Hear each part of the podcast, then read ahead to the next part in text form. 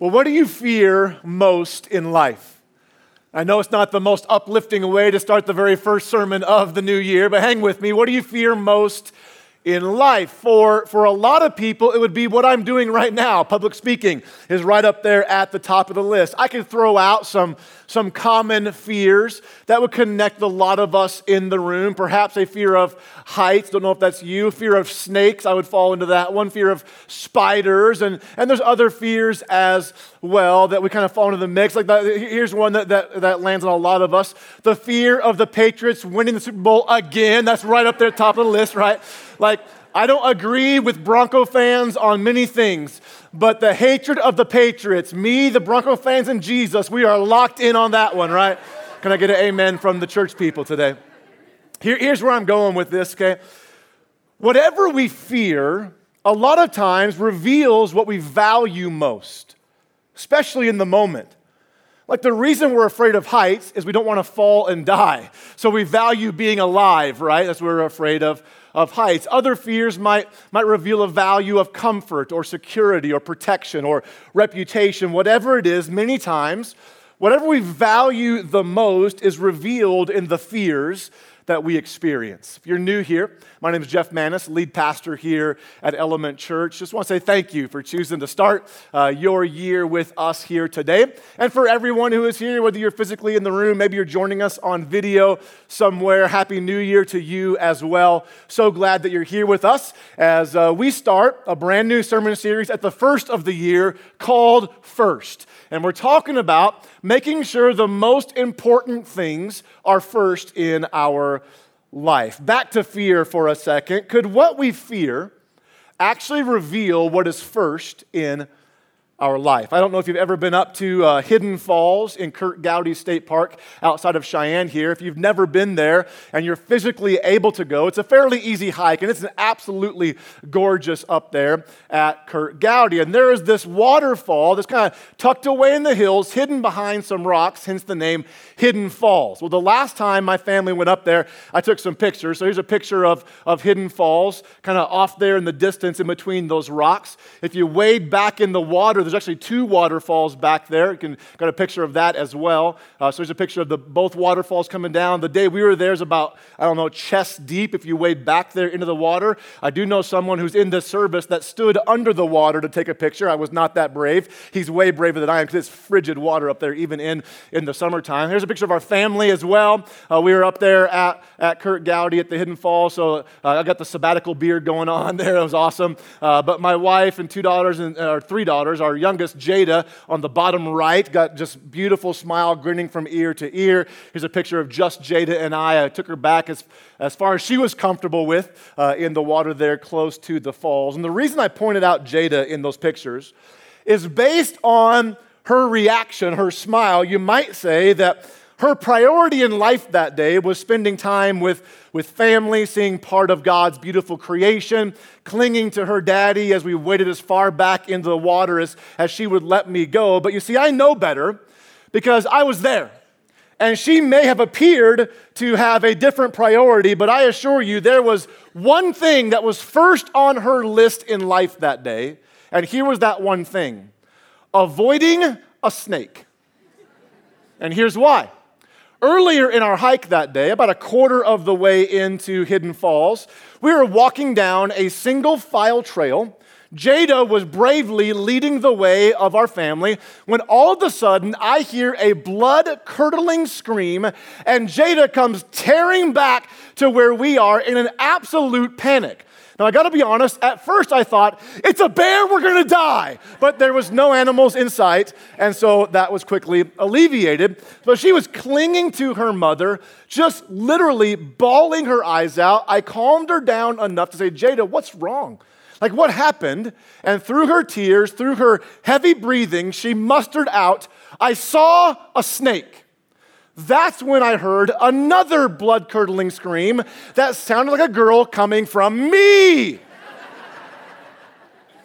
so I mustered some courage and I asked her, A snake, where did you see it? As if I would do anything about it if I knew where it was.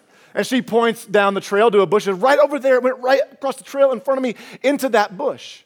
So again, I mustered up some courage, did what any brave father would do. I told my wife, go see if it's still there. Just kidding, I didn't do that. I told one of my other girls, go see if it's still there. so I, I, went, I did go over there. And while many of you would like me to say in the story that a snake jumped out at me because you're mean like that, that is not what happened. The snake was gone, and we never saw another snake again the rest of the day. But Jada sure thought she did. Because let me tell you, for the rest of our hike, even in between pictures we took where she looked like she was having the time of her life, I assure you she was not because her head was on a swivel the entire day. Anything that moved, she screamed. A leaf across the path, she screamed. A stick touched her leg, she screamed. The water moved, she would scream. She was terrified. Her number one priority the entire day was not to get attacked by a snake. Her biggest fear revealed what was first in her life, especially in that moment. The same's true for us, by the way in our lives. Here's the big idea for today. If you want to write it down, it's on the screens. It's this Whatever you feel the, fear the most will reveal what is first in your life. Whatever you fear the most will reveal what's first in your life.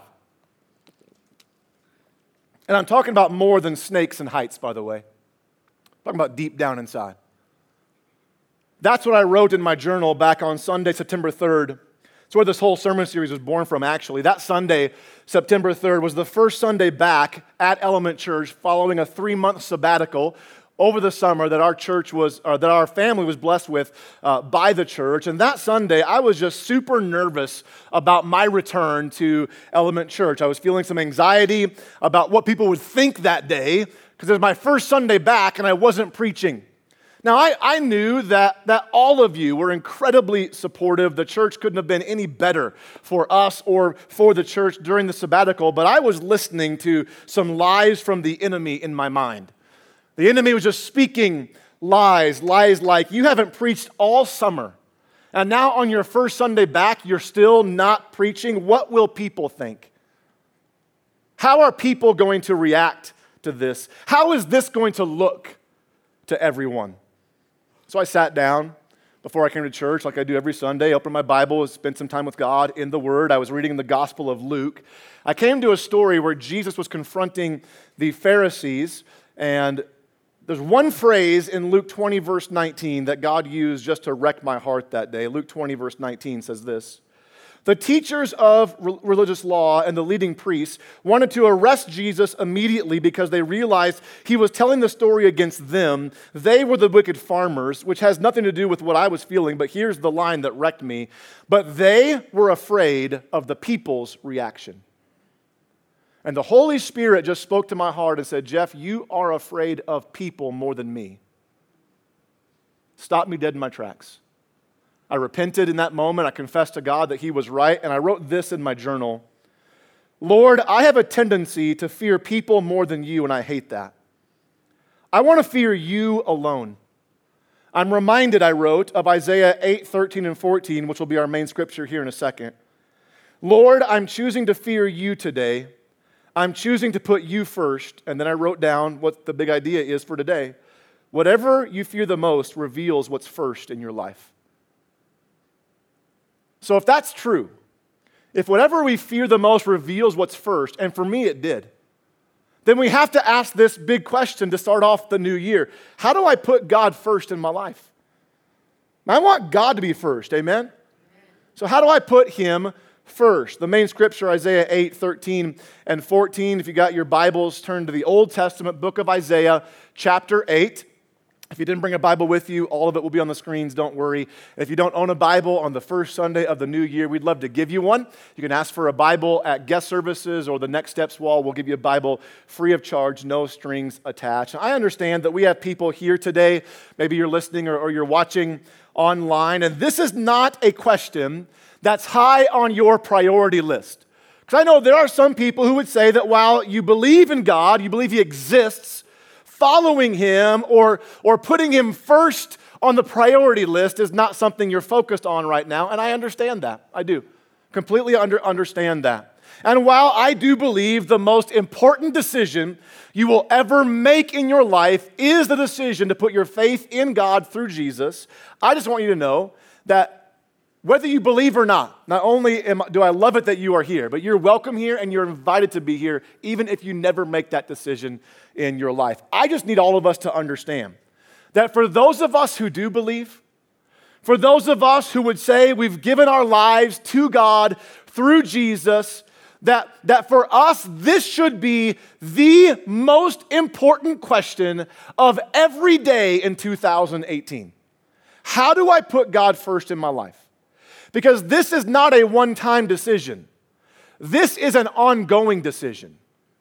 This has to happen every single day. Now, New Year's resolutions, they can be great. I had someone tell me just the other day, they read an article that something like 65% of people after five days have already abandoned their New Year's resolution. So that's amazing to me. But New Year's resolutions can be great. Making goals, they can be fantastic and helpful. In fact, in this series, we're going to look at some practical stuff like how do I make sure uh, that, that that I have the right things first in my finances, and the right things first in my fellowship with God and the church, and the right things first in my physical body. But all of that is secondary because it all starts with this question how do I put God first?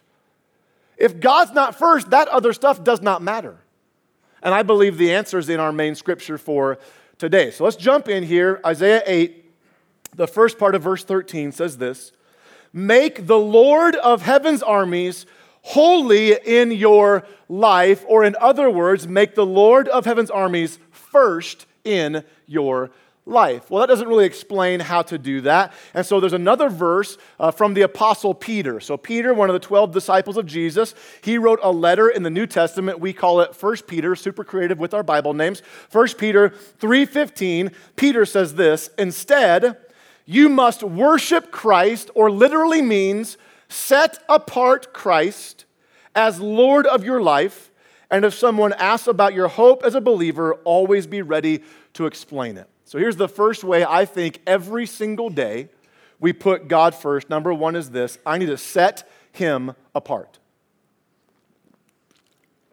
Set Him apart. Life is full of stuff, right?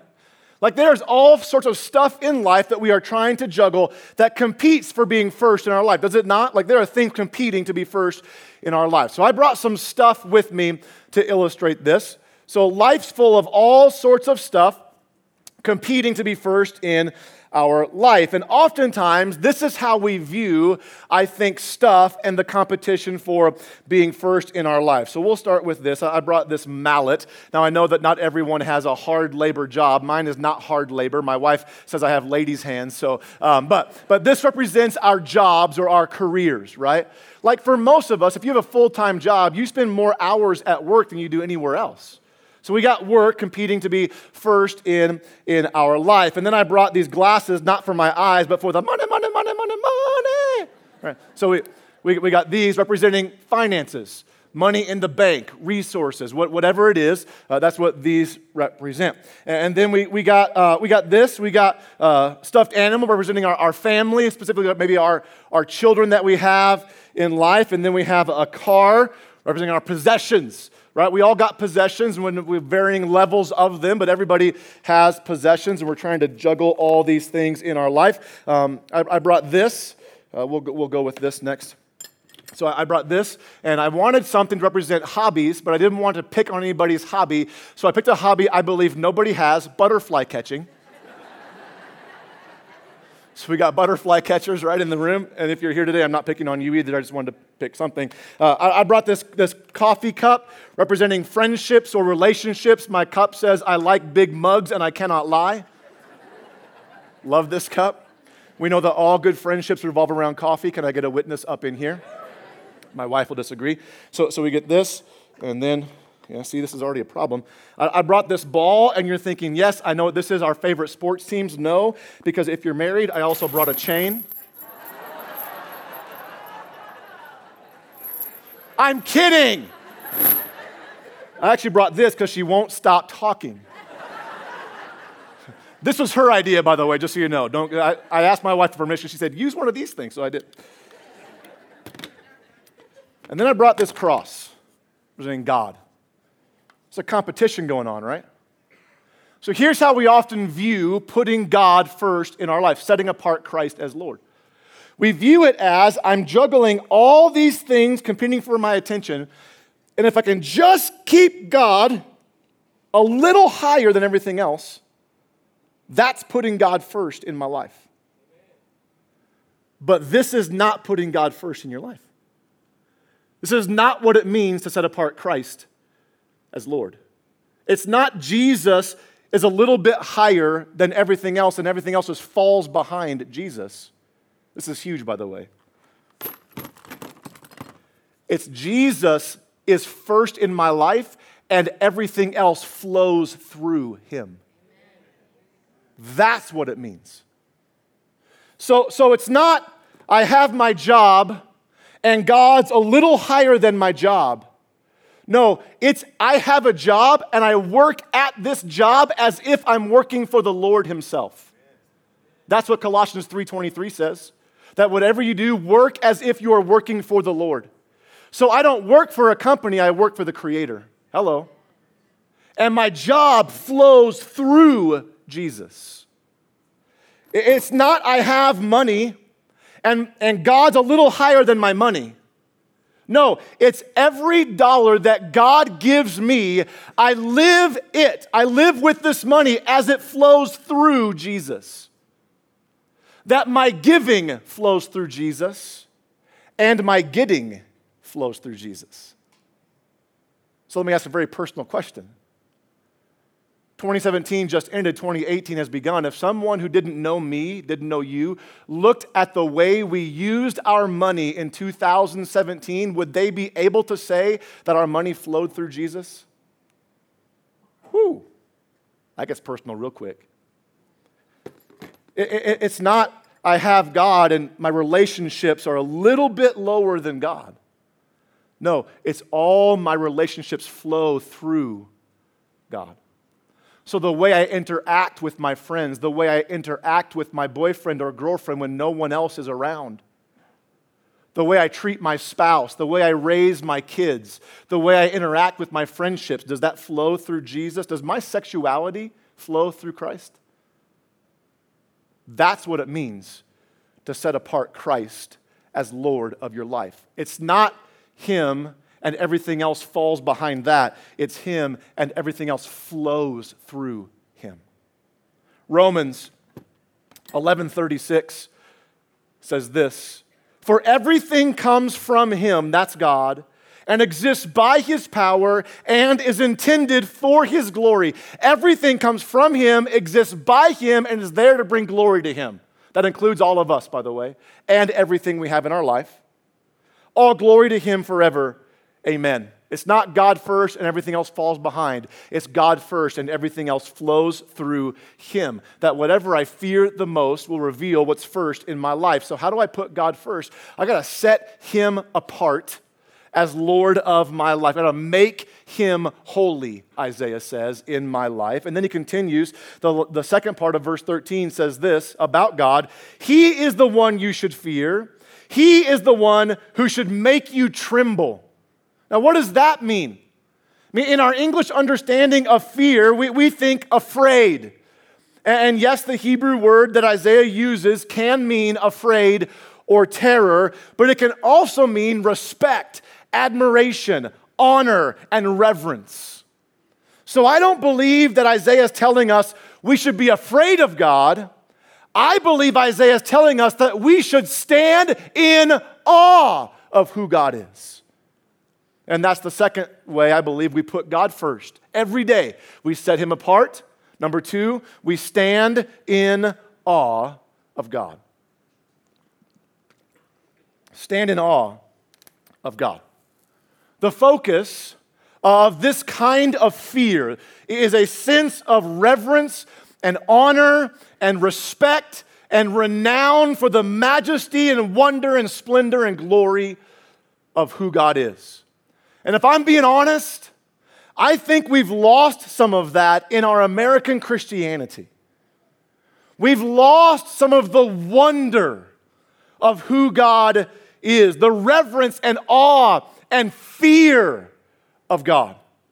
Now, I've had moments in my life where I feel like I've caught in glimpses of the glory of God, like standing at the base of the Grand Tetons or experiencing the power uh, of a, of a worship experience like we just had, or the glory of a beautiful Wyoming sunrise or sunset. They blow me away every single day, whatever it is. I've had moments where I've been in awe of God, but I'm not sure I fully comprehend His majesty. And I'm challenged by that today, church. It's more than just the words that we say. Ecclesiastes 5, verse 7 says, Talk is cheap and daydreams are useless. Fear God instead. Fear God. I threw that one in. It's on the screen. Some of you were looking, it's not there. Added it this morning. Sorry. I think Isaiah understood this. Because in Isaiah chapter 6, two chapters previous, he was given a vision of the glory of God. He saw God in all of his wonder and splendor. And when he saw the glory of God after seeing it, here was Isaiah's response Isaiah 6, verse 5. It's all over. I'm doomed, for I'm a sinful man. I have filthy lips, and I live among a people with filthy lips. Yet I have seen the King, the Lord of heaven's armies. Isaiah was so blown away by the glory of God, he said, My life is over. It's done.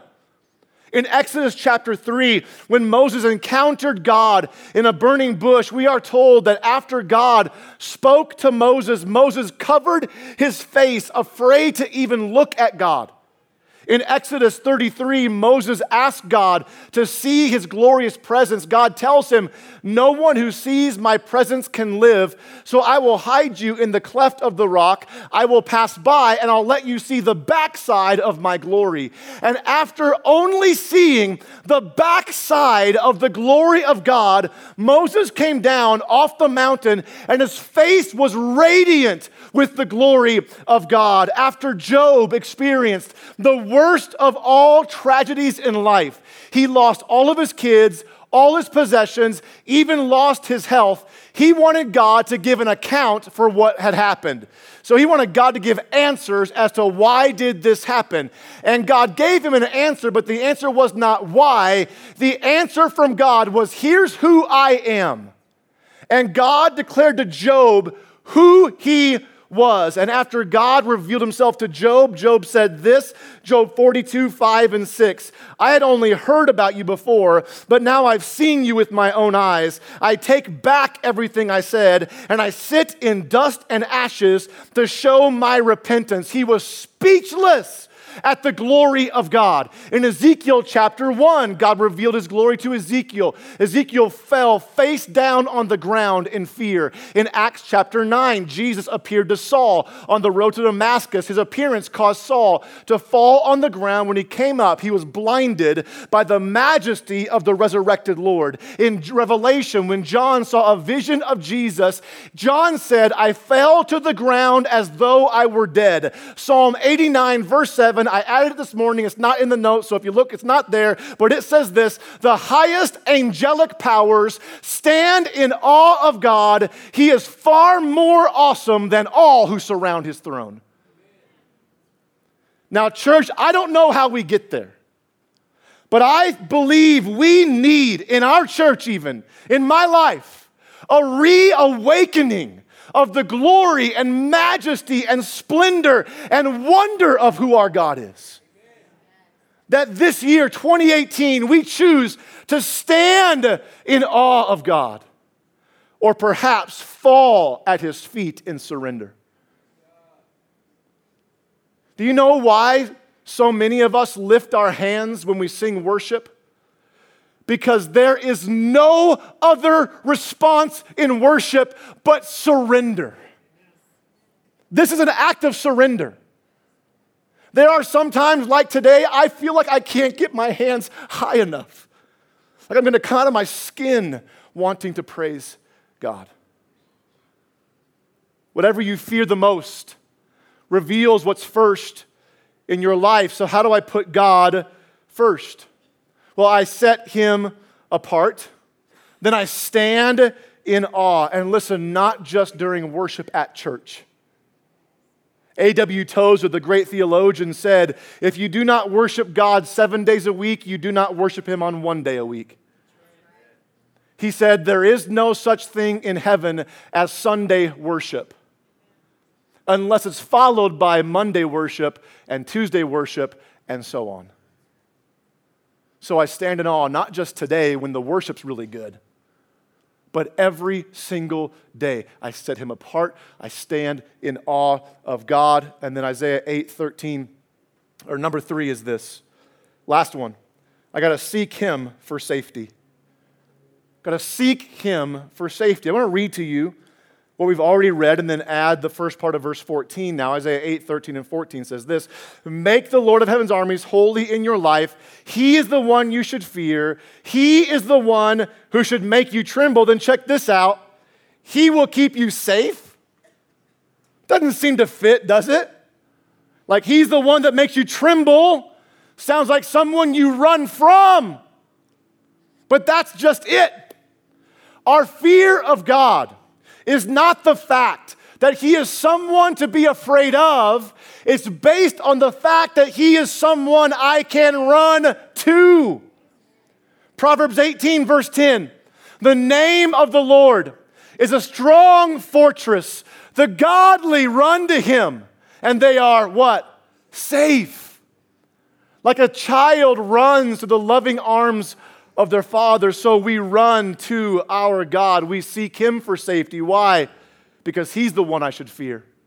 There's no one higher, no one greater, no one like our God. Didn't we just sing that? I seek him for safety.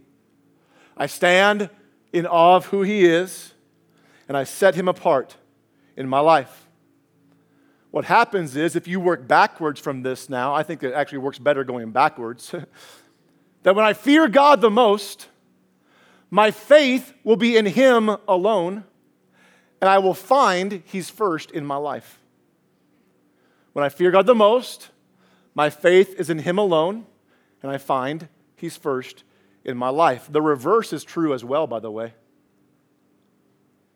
that if money is first in my life, I will fear not having it the most. And I will seek money for security and protection and fulfillment and for safety. If relationships are first in my life, I will fear not having them the most. And I will seek whatever that relationship is for safety, security, protection, fulfillment, satisfaction.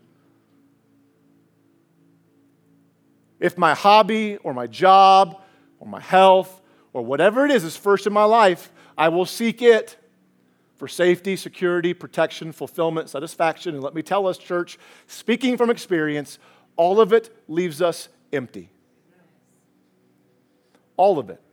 It's a never ending pursuit of satisfaction that will never fill you up. So, there's one thing I wrote in my journal that I didn't tell you about earlier. I ended that journal thought that day after being challenged by my own fear with these words to God People can't protect me, only you can. Money can't protect me. My job can't protect me. My relationships can't protect me. My health will not protect me. Only you can. For all of us, this can either be a starting point or a stumbling block. Starting point or stumbling block. This kind of message demands a response. It does. And that response is either God will be first or something else will. There is something first in your life. It might vary by moment. Like that day on that Sunday, what was first was people. And I had to put God back in his proper place. So that's why it's an ongoing thing. But either God will be first or something else will. There is no middle ground. That if you choose something else to be first, Jesus becomes a stumbling block for you. In fact, look at, look at the last part of verse 14. I'm going to read all of Isaiah 8, 13, and 14 one more time. Make the Lord of heaven's armies holy in your life. He is the one you should fear. He is the one who should make you tremble. He will keep you safe. But to Israel and Judah, he'll be a stone that makes people stumble, a rock that makes them fall. And for the people of Jerusalem, he will be a trap and a snare, either a starting point or a stumbling block with this decision. I'm going to go back over my stuff here. So if money's first in my life, then Jesus becomes a stumbling block to my money. And I'm always going to be tripping over, trying to find fulfillment with money. But Jesus is in the way. If relationships are first in my life, then Jesus becomes a stumbling block to those relationships. And I find myself tripping and falling all the time. Why? Because I'm not living my relationships through Jesus. I'm trying to live Jesus through my relationships, and it doesn't work that way. It's a stumbling block. So it's a starting point. Great reminder for that group, by the way. Sign up for that. Or a stumbling block. So, what is it for you? Maybe you're here today and you would say, Pastor Jeff, I, I know I'm a Christian. I believe in Jesus. I put my faith in Him for the forgiveness of my sins, but I have let some other things start creeping up on my list. I looked like you earlier, holding all that stuff, and God's a little bit higher. And I just want to say at the start of 2018 that right now I'm declaring I'm going to do my best to put God first. And I want to make that public declaration. That's me. If that's you, raise your hand. I'm raising mine with you. Okay? God, right now, in the name of Jesus, I ask for all of us who raised our hands Lord, I pray in Jesus' name that we would not just have you a little bit higher than everything else and stuff kind of falls behind that, but you be first and our life flows through you. Lord, this is a daily decision to set you apart. So I pray today, as we make the declaration, would transfer to tomorrow. We wake up, say, God, I'm putting you first. Everything in my life, I pray today would flow through you. Maybe you're here today, though, and you have never actually started your faith in Jesus. Never put your faith in Him for the forgiveness of your sins. And I will tell you that while I think we will give you some great practical tips and pointers the rest of this month, unless you have God in your life, it's not going to matter. And I can't think of a better day than the first Sunday of the new year to start your life in Christ than this one. Can't think of a better one. So if you're here today and you have never put your faith in Jesus, for the forgiveness of your sins, I hope you know that Jesus came, God in the flesh, for you.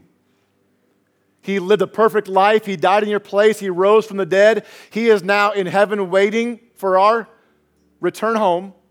But in the meantime, He wants to make us alive on the earth, in our hearts, spiritually alive. So if you want to go from spiritual death to spiritual life today, I want to challenge you to say this prayer with me. Just say it silently in your heart to God.